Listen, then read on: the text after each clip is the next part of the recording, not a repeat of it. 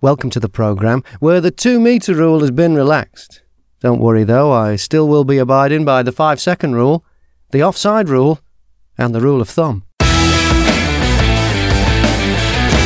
My guest this week is the multi award winning broadcaster, political commentator, and publisher Iain Dale. He regularly appears on news programmes on the telly and can be heard Monday to Thursday evenings on LBC. He does a great podcast with the former Home Secretary Jacqui Smith. It's called For the Many. Here's one from a, a regular listener across the Irish Sea. Good morning, Jacqui and Iain. Jason O'Mahony from Dublin here. Thanks very much for a great podcast. And also, uh, thank you in particular for the image last week of Jacqui running around in her nightie which I think confirmed for many of us the suspicion that she does this podcast in a manner not dissimilar to the way Alexis Colby on Dynasty used to have her breakfast. All scrambled eggs, silks, and suspenders. God bless.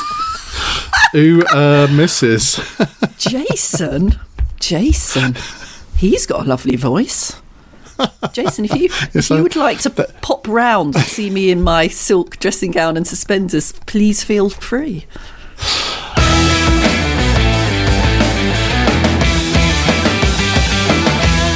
Iain Dale is on the way soon. I'm Graham Mack, and this is the Pod 20, where I count down the top 20 podcasts based on downloads and your recommendations at thepodcastradio.co.uk.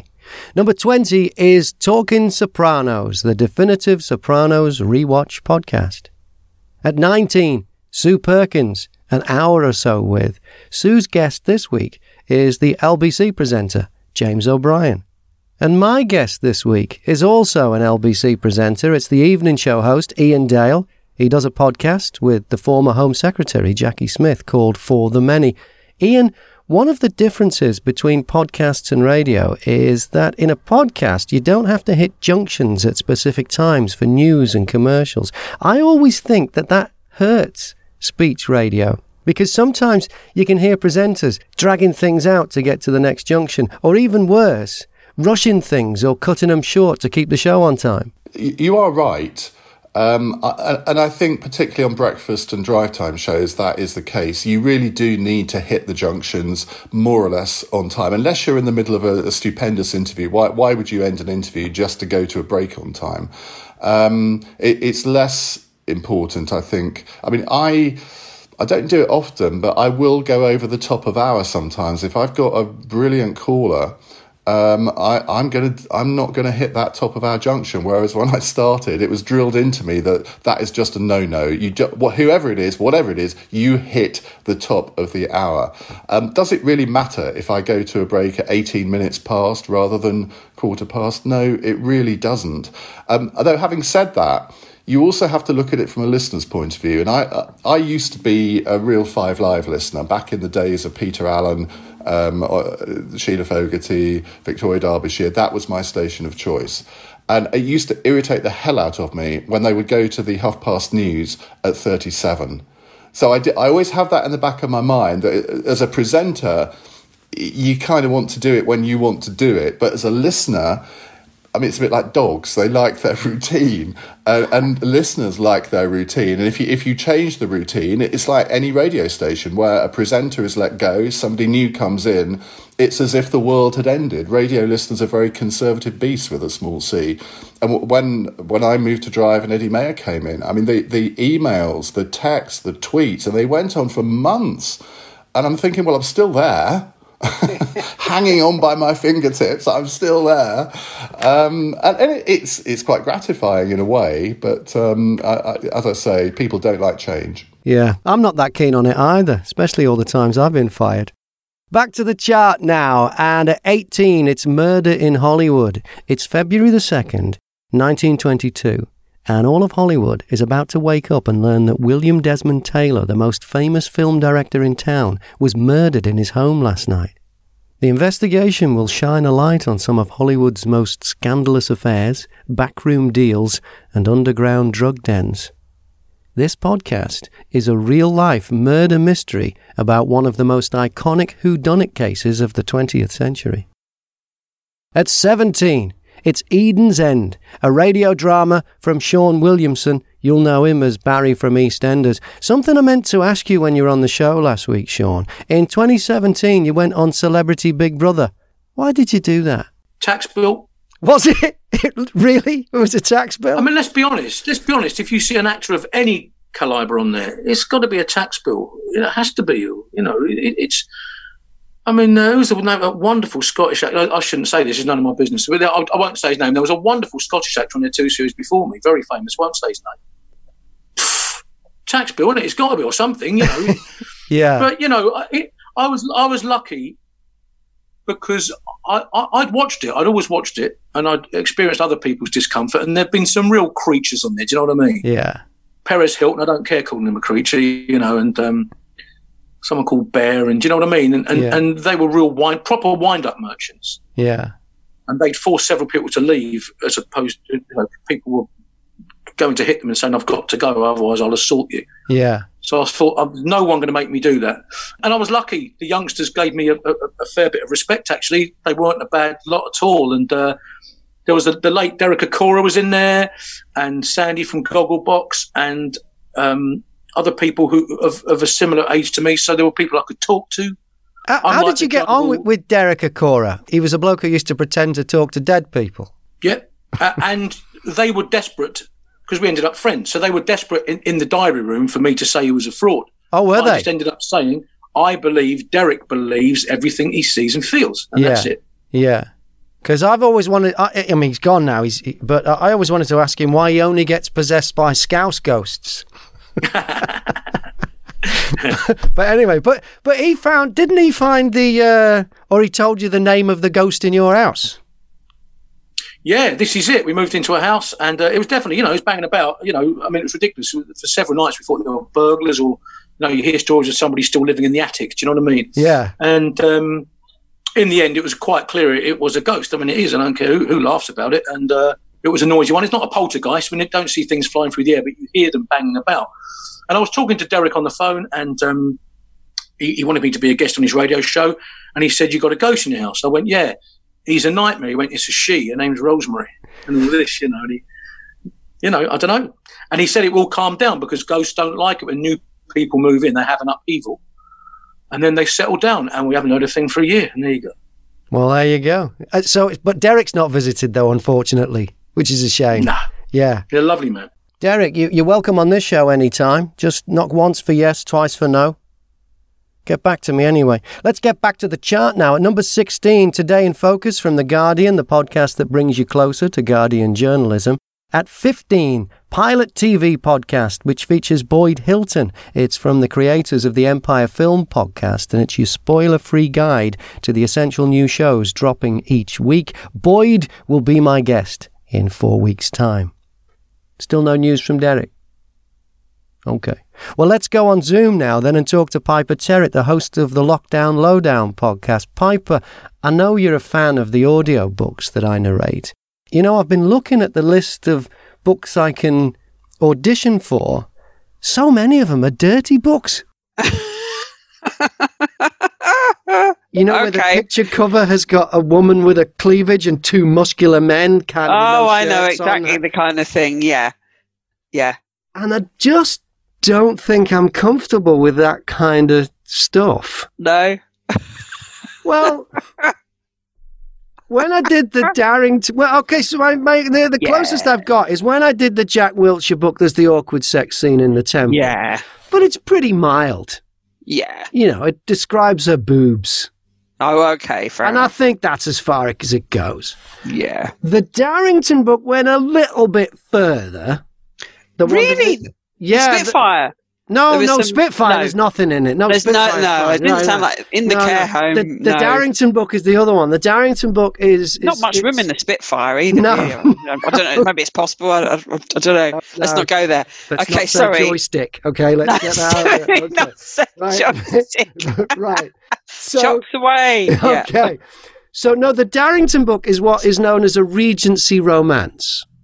This was the okay. one where the bloke came back from the sea, the guy with the servants, and he was in Brighton. Oh, yes, I remember yeah. now. That yeah. one, towards the end, got a little graphic, but nothing. Oh, really? Well, Yeah. they get together and, you know, uh, Yeah. he, you know, the taffeta is, is, is ruffled and, you know, I can see you squirming already. So the Yeah, thought yeah. then having to do the, the, the, and bo- the bodice opened and um, he Oh. ended up um, way down there. Yeah. Oh, okay. Yeah. Right. Yeah. But there was, but and that was as graphic as it got, which is fairly graphic in my eyes. Yeah. So I did look at one yesterday, one of these erotic oh, ones, Oh, yeah. because they are paying a royalty share plus, and this one was some was in the top bestsellers, so it would Yeah. sell as well because they have to do that because you're going to get the royalty share, and it was paying a royalty share plus. Yeah. And so I looked at the audition, and the audition was extremely graphic. Really. Okay. The language used, for instance, was oh, really? oh yeah, Oh. yeah. Okay. So I don't know if I'm cut out for that kind of work. Yeah. Is it is it sweary sweary Yeah. language or is it anatomical? It, it's Okay. sweary language to describe anatomical. see you and- next Tuesday. and That sort of thing. I didn't see that word. Right. Okay. But there was there was the the F word was in there, Shocking. Yeah. but it was not used as an adjective. It was used as a description of a procedure. right. Okay. I get You know what I mean? Yeah. Yes. And so, oh no, I don't know if I'm cut out for that. I just Yeah, I know what you mean. Because you got, you've got to, well, you've got to give your all to it. We've got to suspend the disbelief and Yeah, oh, yeah, else, you haven't gotta be you? And- So I did have a thought in the night, but I'm not sure if I want to go this way. You Mm, because one of my issues is yeah, if I do a kids book, which I want to do the kids books. I do want to do the kids books, right? yeah, yeah. You're gonna, yeah. and you my name, my name is on the cover of the book. Yeah, I see So- your dilemma. So, so yeah, but Mm. there is an option, but I Oh. still don't know if I'm ready for it. You don't have to give your real name. You can make up an, a, a pseudonym. Pseudonym, yeah. So I could have a I could have a porn star name. So you got? An, just what would that it be? Work. What Well, would it be? Well, I don't know. I haven't Big Mac or something? I don't know. I I, um, I haven't thought that deeply, but that's what you do, isn't it? What didn't it used to be the name of your first pet and then the street you grew up in, or I can't remember. It something was like that, something it? like that. There is a rule to it, isn't there? yeah. So It- so that's an option, but I still don't know. What do you think? Mm, Because I'd still have to do it. You would have to do it, yeah. You would have to do it, and it's several. How many hours? Six hours or something? You No, the It's one I saw was only three hours. Oh, three hours. Okay. Yeah. Well, you could you could give it. You know, you could have have a try reading one at home and and see if you can. No, I, I don't think I, I, could do uh, do. Uh, I, no, that. I don't. I think I'd. You just start laughing. That's yeah, I know that. There's part of that, and part of it's like really uncomfortable. Oh, I don't know. yeah. So I just, What does I- I Julie think? I haven't. Uh, uh, well, I told her I'd, I'd, I'd looked at an audition yesterday and said it's fairly graphic. Mm. I said I'm not sure I'm real comfortable with that. She didn't really say much, but No. I, I don't know. But at that stage, I hadn't worked out that I could use a pseudonym because I think that would be a problem as well. If you did get known for narrating, you'd go like, "Oh, this guy always," because I pick the books Yeah. that I do. They go, "Oh, this guy always picks a good book." If then all of what is it that Denis Norden said? It would be like seeing Santa eating venison.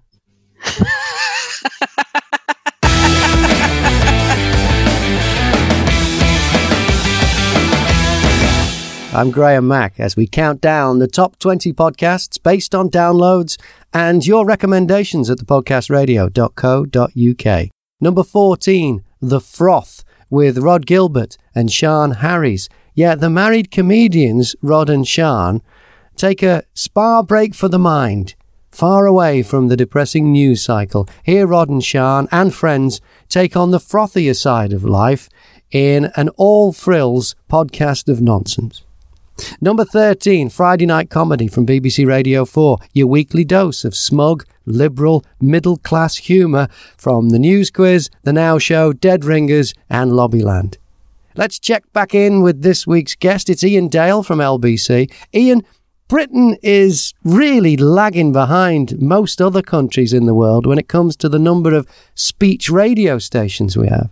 I've always found it really weird that in this country, LBC is really well. You've got talk radio now, um, and then Times Radio starting. But in Sydney, in Australia, they've got eleven speech radio stations. Yeah. Well, I started out on the radio in Sydney. It, it is Did you? yeah, that's where I started out. I was in, in music radio, and I ended up at 2GO on the central coast of New South Wales. But before I got into radio, I was an air conditioning engineer, and if I, I found if I had an apprentice with me in the van, we'd listen to a music station. We'd listen to 2Day FM or, or Triple M. But if I was in the van on my own, it was an AM talker. It was John Laws on 2UE, or it was or Alan Jones on 2UE, and then he, he's moved to, to 2GB. Actually, he's just quit now. But the amount of speech radio is just wonderful. Alan Jones is a, is a very very big name, and you say he's quit. Yeah. Well, I bet that was a national news story. Absolutely, it was huge. Yeah, A- and uh, you know Ray Hadley's still going there on two GB. So, but you know even the ABC was was making a fist of it too uh, just recently. Yeah, in Sydney, and, and I and I and I came back to Britain in '97, and I was very surprised back then. I mean, LBC wasn't the LBC it is now, and talk radio was just about to become talk sport, or, or within a few years of that. And I couldn't work out why. You know, in every capital city, you know, Melbourne has 2UW, uh, uh, not 2UW, 3, 3AW, whatever it is, and, and in Adelaide, the, the big speech stations. But UK and London in particular, where people love to talk, it, just wasn't served the same. Well, you, you look at BBC London. I mean, what what a disaster of a station that has been uh, ever since. And and you, and I mean, possibly I shouldn't say this, but you've got the same station manager who's been there for twenty years and presided over listening figures that they ought to be embarrassed by in in the capital city. And I don't understand why that is. Why can't um, what ought to be the biggest station in the capital? Why can't it succeed in the way that LBC has? Uh, maybe it's got a lack of identity. It tries to do too much. I don't know, but there's something uh, very, very wrong there, and nobody seems to be willing to do anything about it. Could it be something to do with the BBC's problem that it has to be, in inverted commas, neutral and balanced? Absolutely nothing to do with that. If you look at some of the, the best speech radio presenters are and have been on the BBC. Stephen Nolan, absolute legend. Yeah. Brian Hayes, I mean, he probably taught me more about phone-in radio than anybody else in, in, in many ways. Um, I mean, these people are masters at it, and I still don't know how Stephen Nolan votes. I wouldn't know how Brian Brian Hayes voted. Um, uh, that everyone keeps saying to me, "Oh, you, you really should must want to be on the BBC." And I said, "Well, no, actually, because I couldn't do what I do on the BBC. I, I, I just couldn't, and I would have to have scripts. I would have to have these lists of questions. So, Yeah. apart from the glory of having a bigger audience, if you're on Radio Four or something, I mean, I, I- I just couldn't do it. I had a small experience of it. I did the breakfast show at BBC Wiltshire, so a very small local radio station, but it was an all speech breakfast show. And one of the biggest mistakes I made one day was when Thames Water brought in a hosepipe ban. And I found out that Thames Water lose, I forget what the figure was, but it was something like the equivalent of Wembley Stadium worth of water every week through leaks or something. And I went on the air and said, Look, hey, there's something interesting. We, we had like some, some time to fill us. with- Something interesting I found out about Thames Water. Oh, and all hell broke loose in my headphones. You can't say that. And afterwards, there's a big meeting, and I said, Why can't I say it? It's a fact. It's true. They're fining people for using a headphone. Um, uh, pipes and whatever. And they said, why not? And they said, because they're not here to defend themselves. And I said, well, wait a minute.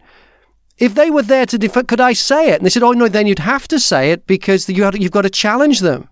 So then it changed the rules. So then if there was something that was winding me up, I'd say, can we book somebody from wherever it was, BT or wherever it was? And then I could do it. So you had to just learn how to, to play the game. I would be really bad at that, and I know every program there would be some sort of incident like that, and in the end, I would be fired. I completely know that, so I've never hankered after a program. Well, I mean, I've done, I have done programs for the BBC, um, just sort of one-offs or documentaries, that sort of thing, um, but I, it it wouldn't work. Um, I mean, there was a time where uh, I would have loved to have been on Five Live in its heyday.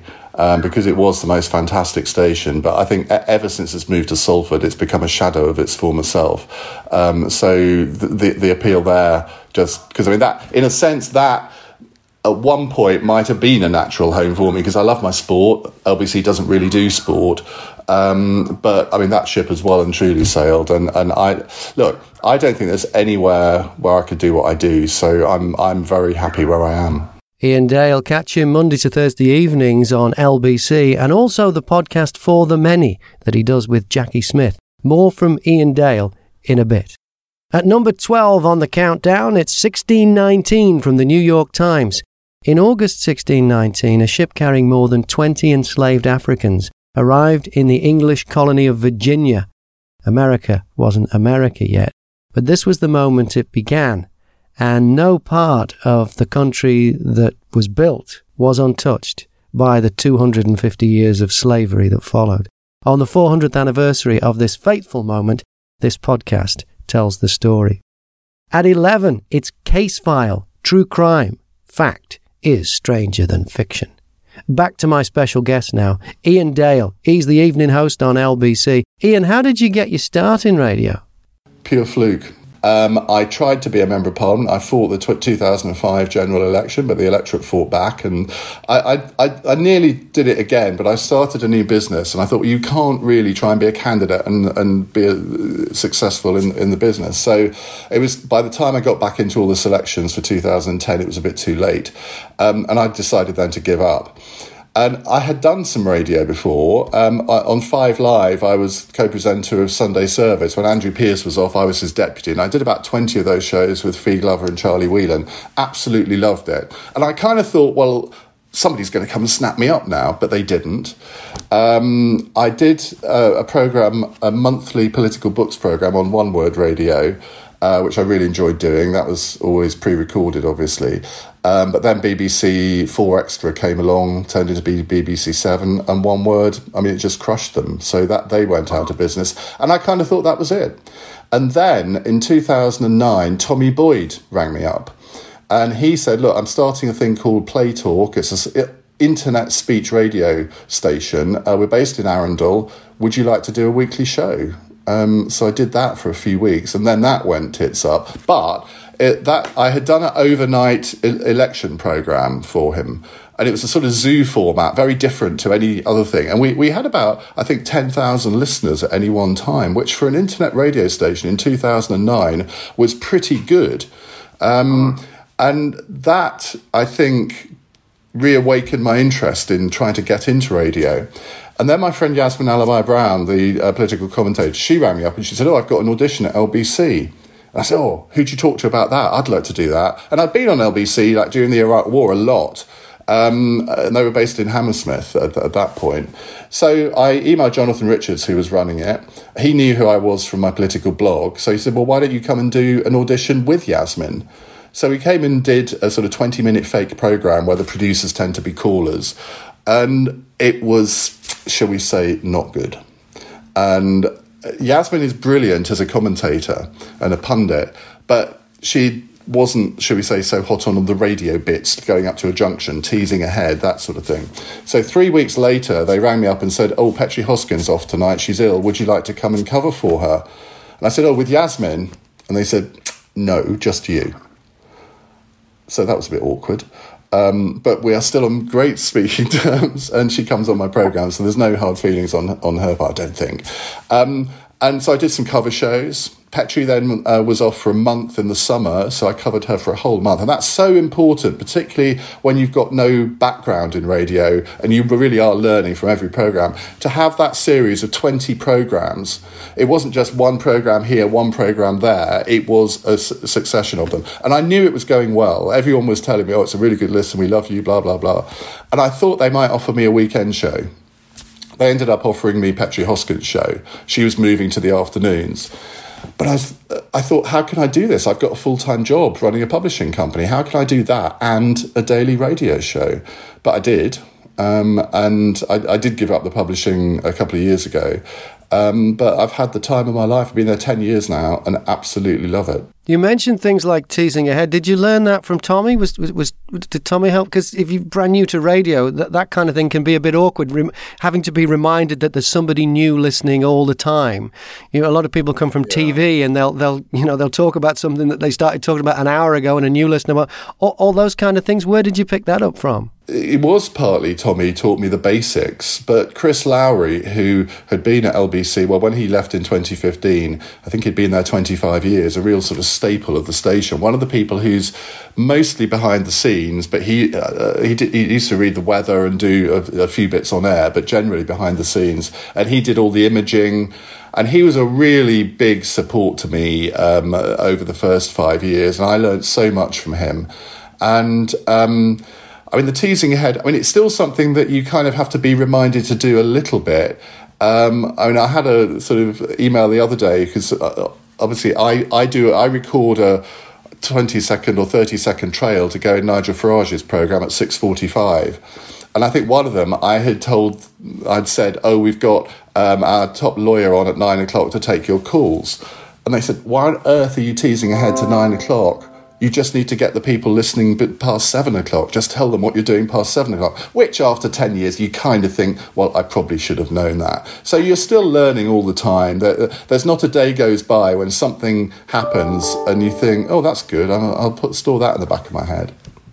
Yeah, the best advice I heard for teasing ahead about, you know, how, how far ahead do you tease something? It's like if you've got something massive, you can tease that a long way ahead. And, and the phrase came from, from radio consultant Dan O'Day in California.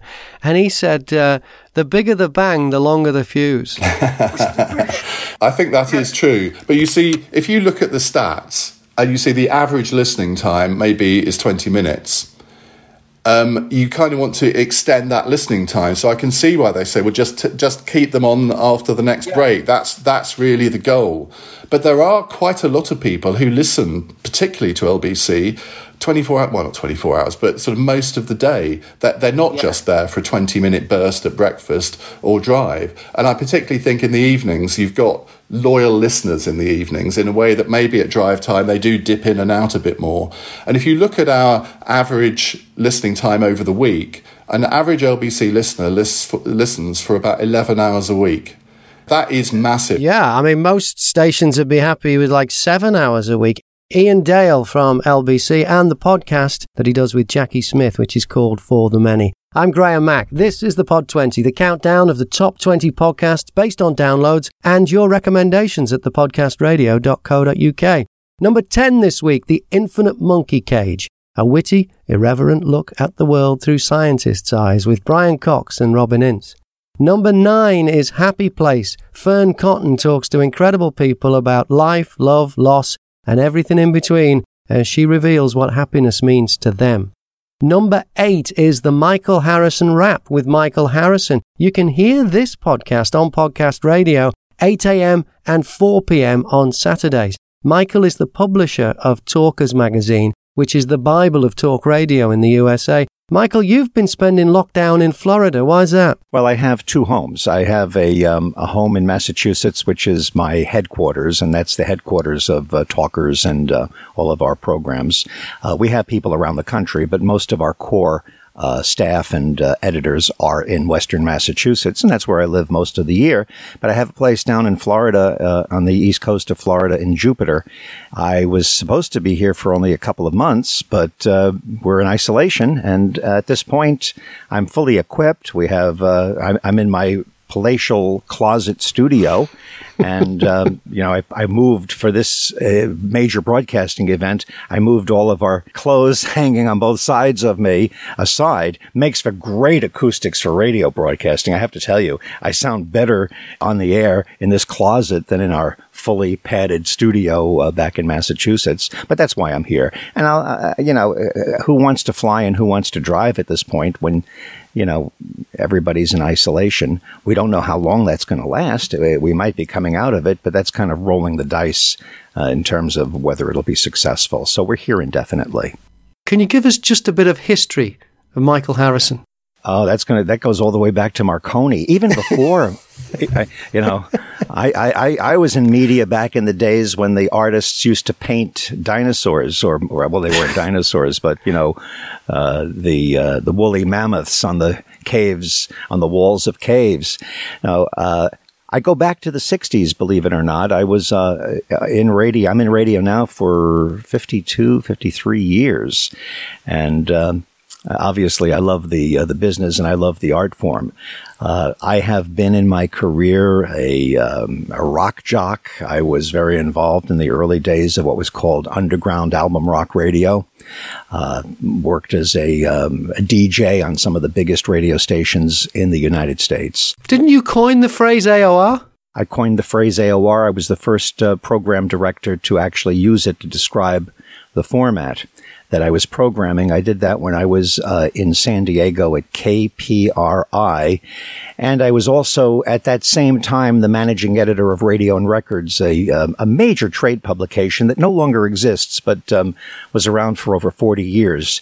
And uh, so between uh, my programming in San Diego, that was after I had been on the air in New York in progressive uh, rock radio, uh, I came up with the idea of AOR and um, and did it in San Diego and wrote about it in R and R, and it became all the rage in the United States, and, and still exists. The, the, remnants of AOR radio uh, is now called classic rock. It's not as dynamic and as um, culturally cutting edge as the kind of radio that we did. You know, it's Steve Miller's jet airliner every three hours, but uh, it's uh, it's certainly uh, still a big format. So you ended up at Talkers. Okay, I'll get back to the story. I, I, I left you hanging yeah, there. I'm trying to join the dots here. Well, I've had multiple careers. I've never had one job that defined me.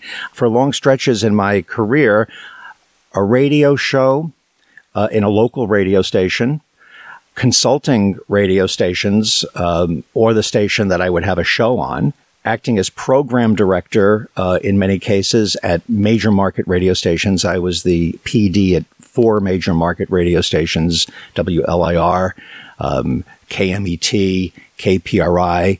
Uh, in San Diego, KMET in Los Angeles, WZLX in Boston. I, I, don't want to get bogged down in the weeds of my career here, but I'll, I'll try to be as quick as I can. Um, so I was also in the trade business, the trade publication business, going all the way back to radio and records in the 70s uh, during those early AOR days. I left radio and records while I was on the air at KMET in Los Angeles. I started a trade publication called Good Phone Weekly, which was a, a sort of a um, futuristic um, trade magazine for people in rock radio that was warning, hurry, get your act together. The 80s are coming. It's no longer the 60s. The 80s are coming. So I was the first person in radio to predict the 80s would come. right. but, well, back in the 70s, we were so hung up on the 60s that all of a sudden by the late 70s it became obvious wait a second we're almost in the 80s and back in the 20th century back in the 20th century the 80s always had a very modernistic feel to them. 1984 the you know the 80s was very futuristic. And here we were it's almost you know we're closer to 1984 than we are to 1967 those were the kinds of things we talked about. And then 1984 came and went and then it became 2000. That marked, you know, the future.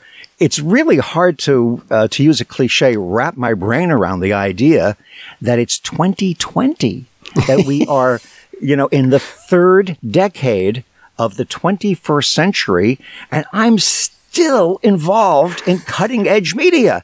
You know, I would be so successful if I traded in on my nostalgia roots, you know, oldie shows and things of that nature. But I, you know, I, I just can't get behind that right now. There's so much exciting things happening. So that's basically been my career. I started Talkers Magazine. I, I, I, was the editorial radio columnist for a couple of years for Billboard after I sold Good Phone Weekly to them. And uh, then I left Billboard and produced syndicated programs uh, for all the networks. I, I was syndicated. I had a number of syndicated shows in the 70s and 80s and in, into the 90s, actually. And uh, started Talkers magazine in 1990, ahead of the curve in terms of the talk radio phenomenon of the 90s and beyond. And uh, and here we are today. Talkers is uh, in its 30th year. Uh, we've done 23 annual, con- 22 annual conventions. The, the 23rd one was postponed because of the obvious, and uh, we've rescheduled it for October, and we're not sure if we're going to be able to do it then. So right now everything is up in the air, but um, I'm sitting on top of a, a, a long history in uh, the radio trade publishing business, the radio station programming business, uh, the radio uh, program production business, and um, uh, consulting and, and various and, and, sundry other projects. I, am not going to tell you any more because, I, I, as I said, I've just done a lot of stuff. And the stuff you're doing right now is the Michael Harrison Wrap, which you can hear on Podcast Radio 8 a.m. and 4 p.m. on Saturdays. And the podcast is at number 8 on this week's Pod 20. Number 7 is that Peter Crouch podcast. Peter Crouch, Tom Fordyce, and Chris Stark bring you their guide to being a professional footballer. At number six, For the Many, the podcast hosted by Iain Dale from LBC and Jacqui Smith, the Labour politician and former Home Secretary. How does that work, Ian? You come from opposite sides of the political spectrum. Yes, we do, although there is a bit of crossover because she's about as right wing as you can get for a Labour supporter, and I have my, shall we say, wet lettuce edges uh, on the right. Um, so, I mean, I, I, I'm sort of much more pro immigration than I think she is. I mean, she had this reputation when she was Home Secretary as Jack Boots Jacqui, very authoritarian, whereas I'm quite into civil liberties. So, um, but we can disagree. I think the reason why people like the partnership is that we don't have rows, we can disagree with each other politely, we have constructive debates, uh, we have a lot of laughs. And um, I think people like that. They're just fed up with the adversarial nature of politics in, in some ways. Yeah, there's uh, sometimes there's an adversarial nature on uh, spoken word radio, or shall we say phone-in radio? I don't know what you. I don't want to call it talk radio because that's the name of an actual station yeah. who is a competitor. So, I, uh, but anyway, there you go. I've said it now.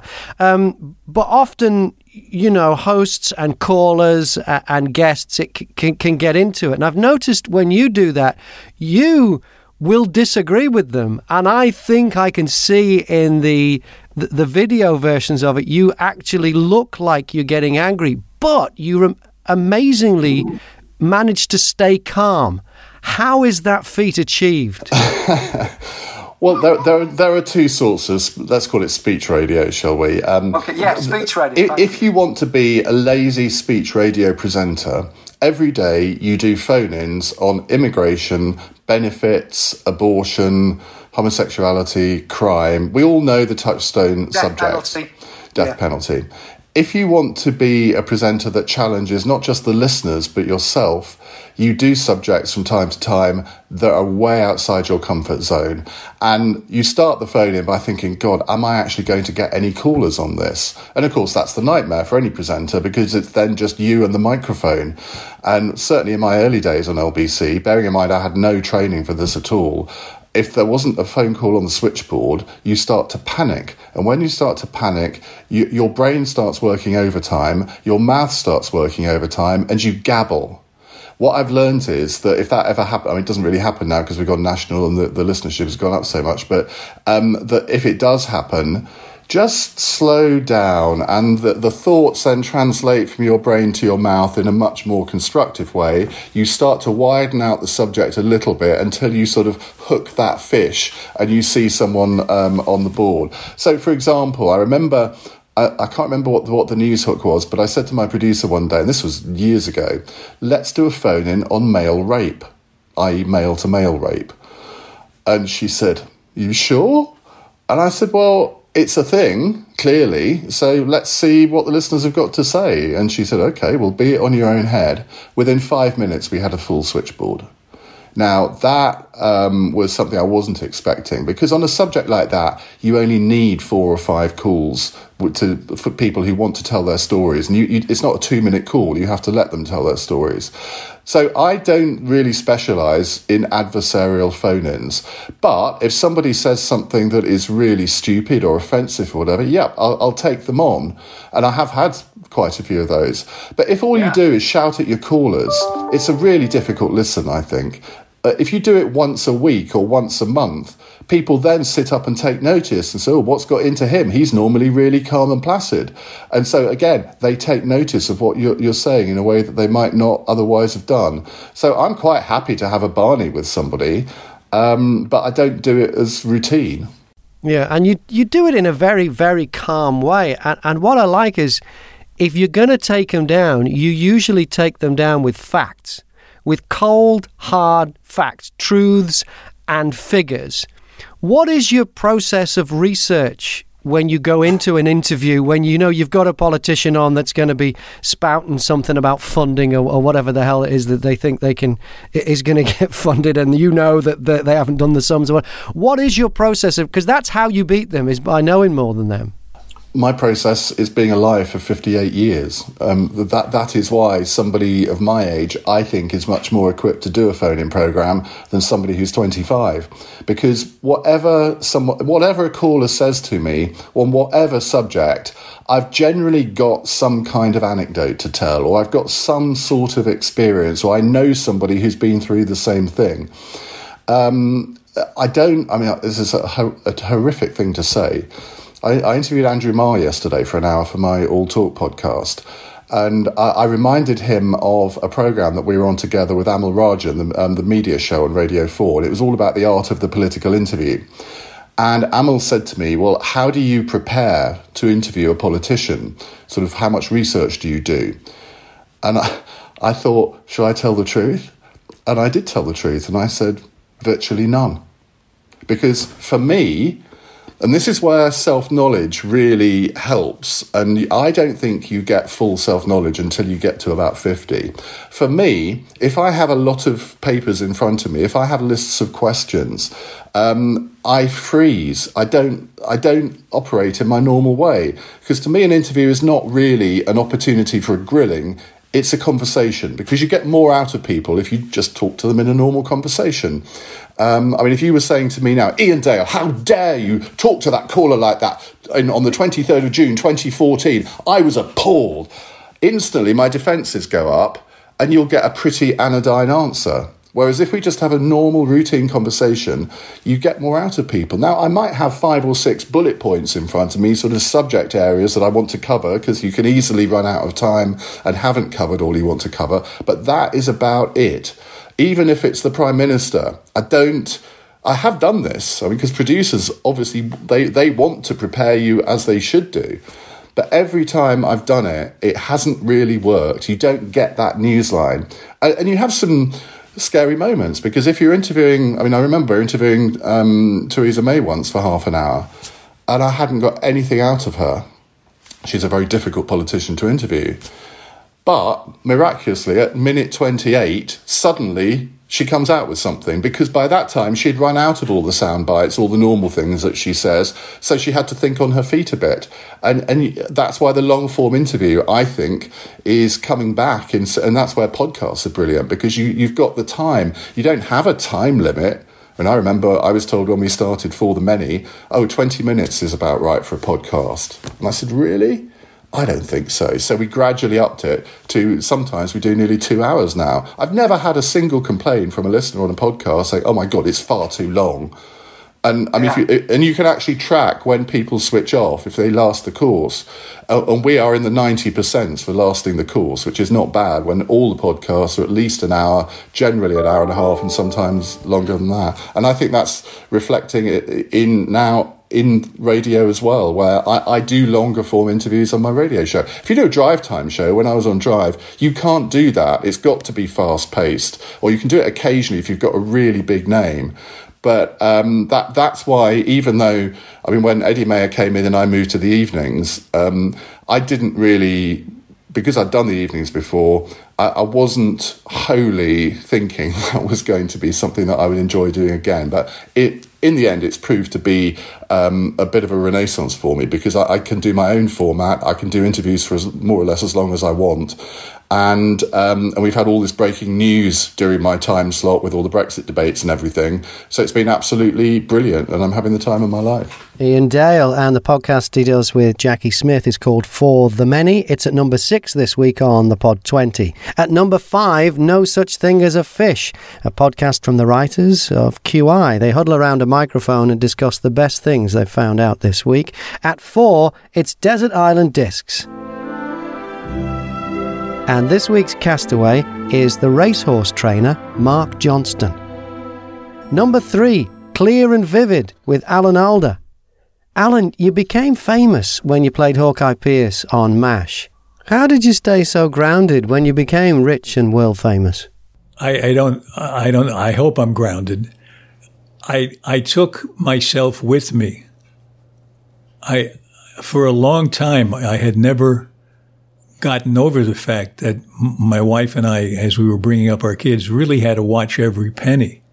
When I drove a cab, because I couldn't find acting jobs, I'd come home with $20 or so from a night's work and at four in the morning and I'd lay it on the counter. And the next morning, Arlene had put $2 in an envelope for rent, $2 in an envelope for food, and about five or six envelopes like that. And we, we were literally hand to mouth.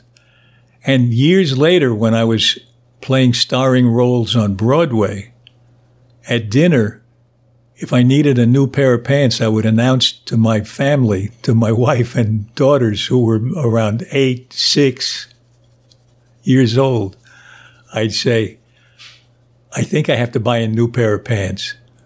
And the little girls would look up at me like, why are you telling me? but, but I, I still felt like I, you know, like I had to watch every penny. So I, I, I brought m- my feelings of the awareness of uh, kind of plain things in life with me to as much as I could. And you have a thing called face blindness. Is that true? Yeah, it's a condition. It's a brain thing. There's a little part of the brain that's devoted to recognizing faces, and some people have a defect in that. Sometimes it's very severe. Mine is midway. But I could have dinner with somebody for three hours and the day, next day not recognize them on the street. My own daughter, one of our daughters, once had changed the color of her hair and once was wearing a cap, and both times I didn't know who she was. Wow. So maybe maybe it's more severe than I than I, than I think. I have to, I'm always explaining to people that I have it because I know I'm offending some people by not recognizing them. Yeah, yeah. Can you have a shave with an electric razor without a mirror? I do recognize my own face. Right. Famous uh, neuroscientist, whose name escapes me at the moment, had a beard and was primping his beard in the mirror at a restaurant. He thought it was a mirror, but it was glass between him and the booth next door. And he was looking at a guy who also had a beard. And he didn't know it wasn't his face. now that's pretty severe. He really didn't know. So when you became famous and everything changed, is that when you decided you weren't going to? Because I heard you don't like to give autographs. You'd rather shake someone's hand. Yeah, it, it, it, when Mash hit, it hit so big that it was hard to walk down the street. It was very, it was a difficult experience. And one time I was, I went to see a play on Broadway.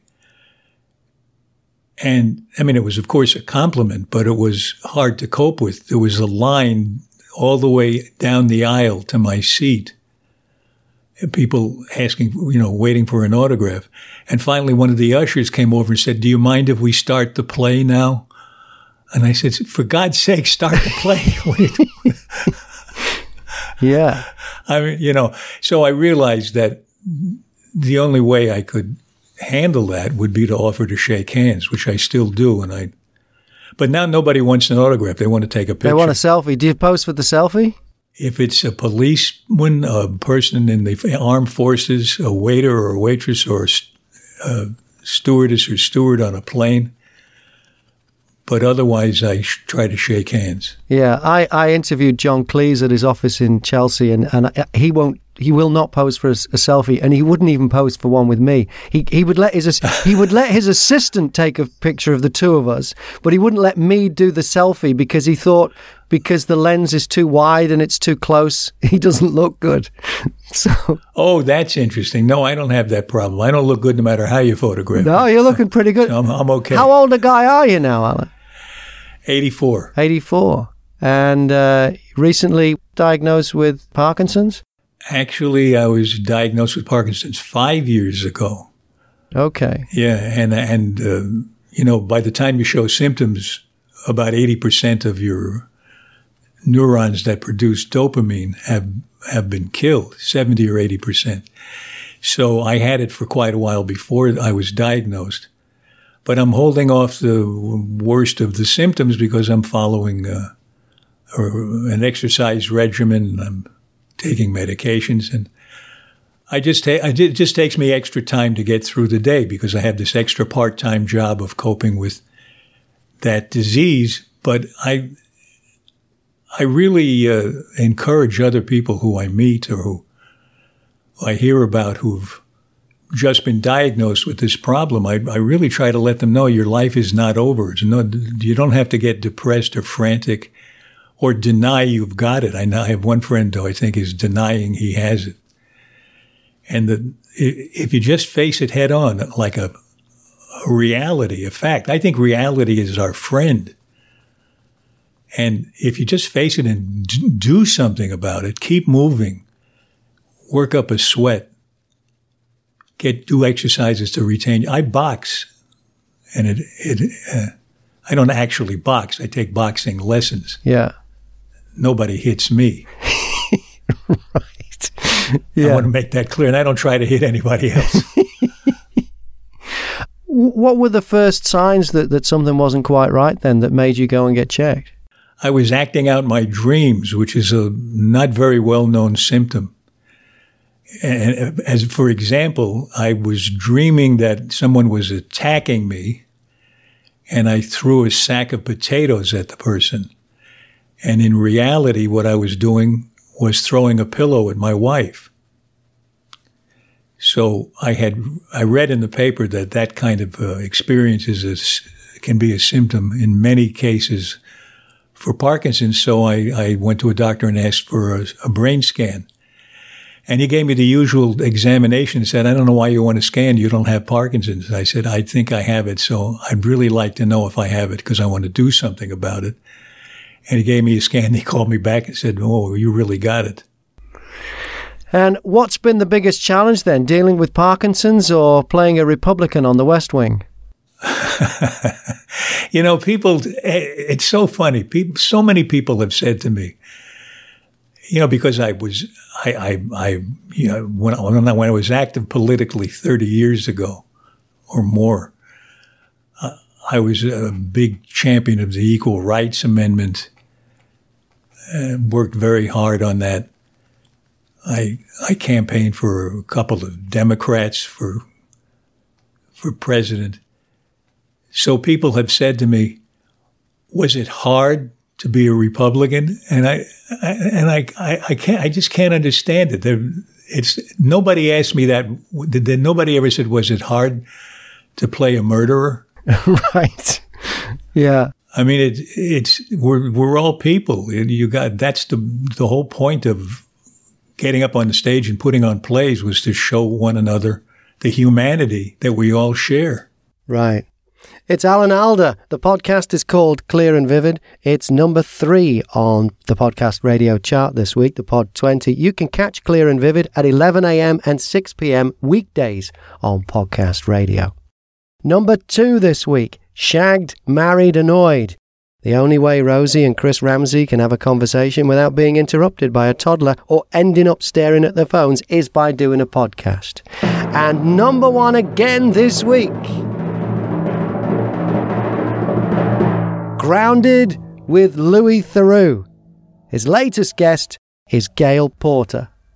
That's it for episode 9 of the Pod 20 on Podcast Radio. I'm Graham Mack, and thanks to this week's guest podcasters Iain Dale, Piper Terrett, Shaun Williamson, Alan Alda, and Michael Harrison. If you'd like to watch extended Zoom chats with all of my guests, check them out on YouTube and subscribe to my YouTube channel. My guest next week is the multi award winning broadcaster and member of the Radio Hall of Fame, Russ Williams. He's reunited with his old Virgin Radio breakfast show host, Jonathan Coleman, for the Russ and Jono podcast. Let's talk about you, Russ. Now, oh, do we have to? yes, we do. Yes, we do. Okay. And when I first moved back to Britain in 1997, uh, my parents emigrated to New Zealand when I was mm-hmm. 18. And I moved back in 1997 to come and work for a radio station on the south coast, 2CRFM in Bournemouth. And we arrived at the airport, Julie and I. We rented a car. We got in the car and drove to Bournemouth from Heathrow. And Virgin Radio was already tuned in on the radio on the car radio. It was Good. breakfast time, ah. and it was Russ and Jono. So you yeah. were one of the first two voices I heard on British radio after being away for so long, and now I was coming to. Yeah. To present on a radio station, and I wanted to know all about British radio. There was no internet radio to speak of back then, so you couldn't hear Virgin living in Australia, where you, you can now. And there they were, Russ and Jono. And I mm. just thought it was fab. And that oh, was such a thrill for me yeah. personally, 20 years later or whenever it was, to hire you and Jono yeah, to present on right, Fix Radio. So it just came yes. full circle. So I know. that that show was something. What was the key to making that show so good? Five years you did on Breakfast with Jono, uh, but, but, nearly six. Right. Uh, I think it, it was a chemistry. That's we knew uh, what each other was thinking, how we were going to do things, and we still do, as you know, having been our boss up until fairly recently. On Fix Radio, everything becomes slightly second nature. So, of course, you have a, a planning meeting before the show, but um, once we say right we'll do this we'll do that it, you know both of us know exactly pretty much which contribution to that particular segment or discussion we're, we're, going to make. And, and then we would both hold back stuff that we would never talk about in the meeting and fire it in for that extra bit of chemistry. And oh, uh, the genuine most of the, yeah, most of the time it worked. Um, some of the time it didn't work, but I think our listeners were pretty forgiving, really, because um, we were just a couple of guys getting up early in the morning. And in, in, it has to be said, Graham, in an environment and a society that was different to today. A lot of the stuff that we did back then, uh, and we did have stuff even then um, taken off the air before it could even see the light of day, um, we couldn't do now. Uh, having said that, I think we pushed it a little bit to the limit on Fix, which was just brilliant fun. We, we did it for about a year, I think, uh, thanks to you. And um, it, it, it, was excellent, and we'll do it again, I'm sure. Although, uh, you know, uh, life tends to take over, but it's so easy with the technology. Look at us now having a chat on Zoom and yeah. and um, with the radio technology that is available that we use for the show on Fix, for example. Um, it's it's cheap.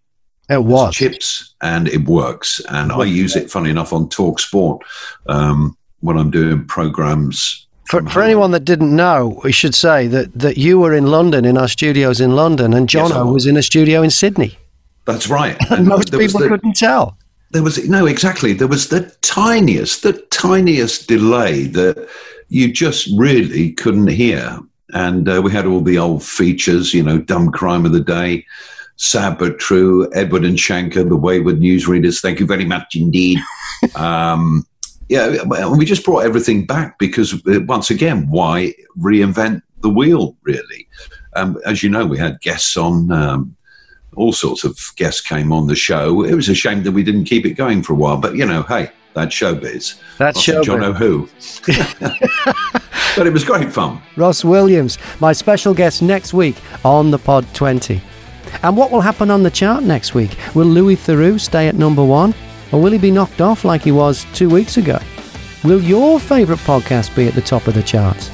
Find out with me, Graham Mack, and influence the chart by making a recommendation at thepodcastradio.co.uk. On the morning of August 1st, 1966, Shots ring out from the observation deck of the clock tower on the University of Texas campus. It marks the infamous beginning of the modern era of mass shootings in America. You're listening to Stop the Killing podcast. Join us as we take you behind the crime scene tape to explain global mass shootings and mass attacks. I'm Sarah Ferris, but more importantly, this is Katherine Schweit, the former head of the FBI's active shooter program. I spent five years as the FBI's top executive looking for answers to the mass shooting crisis. I've been at the shooting scenes, I've traced heroic acts of bravery, and I've sat silently and listened to the heart wrenching stories from survivors. Amongst this horror, there is hope. We all hold the key to stop the killing. You just need to know how to unlock the door. Download Stop the Killing and be part of the solution. Search Stop the Killing on Apple, Spotify, and all the usual suspects.